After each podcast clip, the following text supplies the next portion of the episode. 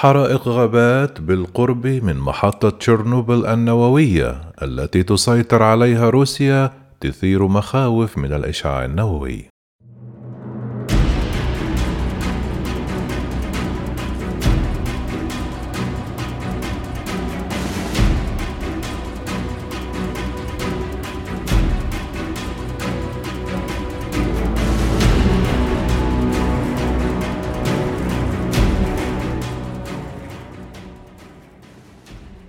أعلن البرلمان الأوكراني الاثنين أن حرائق غابات اندلعت حول موقع تشيرنوبل النووي، مما أثار مخاوف من انتشار الإشعاع من المنشأة المعطلة.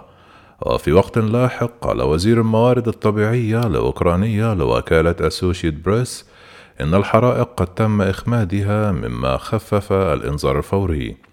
قال البرلمان في بيان أنه قد تم رصد ما لا يقل عن 7 حرائق داخل المنطقة المحظورة بالمصنع على صور الأقمار الاصطناعية من وكالة الفضاء الأوروبية، وألقى المشرعون باللوم في الحرائق على القوات الروسية التي تسببت في وجود حرائق حول المفاعل النووي. أضاف التحديث أن المسؤولين ورجال الإطفاء الأوكرانيين لا يمكنهم القيام بمهامهم المعتادة في المنطقة لإطفاء الحرائق، وذلك بسبب سيطرة روسيا على المصنع، كما حذر من أن الحرائق داخل دائرة نصف قطرها 10 كيلومترات من النفايات المشعة والتلوث يمكن أن تشكل خطرا كبيرا. قال خبراء الطاقة النووية إن الحرائق قد تهدد أيضا خطوط نقل الكهرباء المهمة والتي تم إصلاحها مؤخرا. وقال إدوين ليمان مدير سلامة الطاقة النووية في اتحاد العلماء المهتمين أكبر نقاط ضعف المنشآت نفسها هي فقدان الطاقة.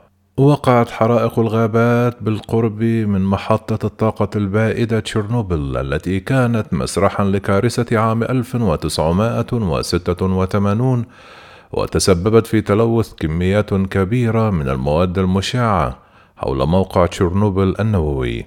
ووفقا لوكالة رويترز لا توجد بيانات عن الوضع الحالي للتلوث الإشعاعي، وقالت إن المنطقة محظورة مما يجعل من المستحيل الاستجابة بشكل مناسب للتهديدات. مستويات الإشعاع في منطقة الاستبعاد وخارجها بما في ذلك ليس فقط أوكرانيا ولكن أيضا في البلدان الأخرى ممكن أن تتفاقم بشكل كبير. قال وزير الموارد الطبيعية الأوكرانية أن مستويات الإشعاع في المنطقة تقع ضمن المعايير، وذلك وفقا لوكالة Associated Press.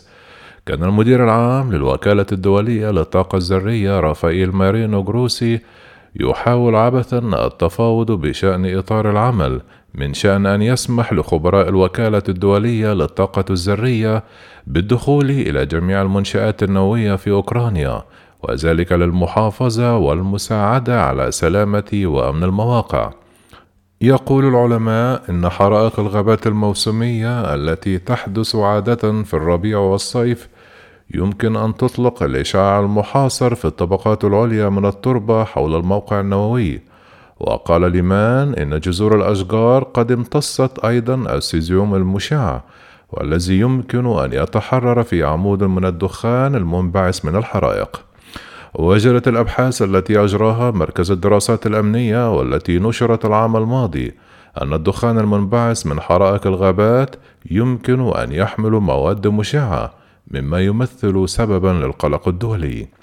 ووجد البحث أن مثل هذه الحرائق الهائلة تنتج دخانا خطيرا لا يمكن احتوائه ومحمولا جوا ويحتمل أن يحمل مواد مشعة.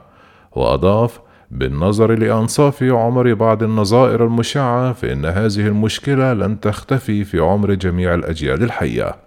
وقال إن الدراسة مع بداية تغير المناخ تمثل حرائق الغابات النووية مشكلة ملحة ولكنها قليلة النقاش وتتطلب اهتماما عاجلا.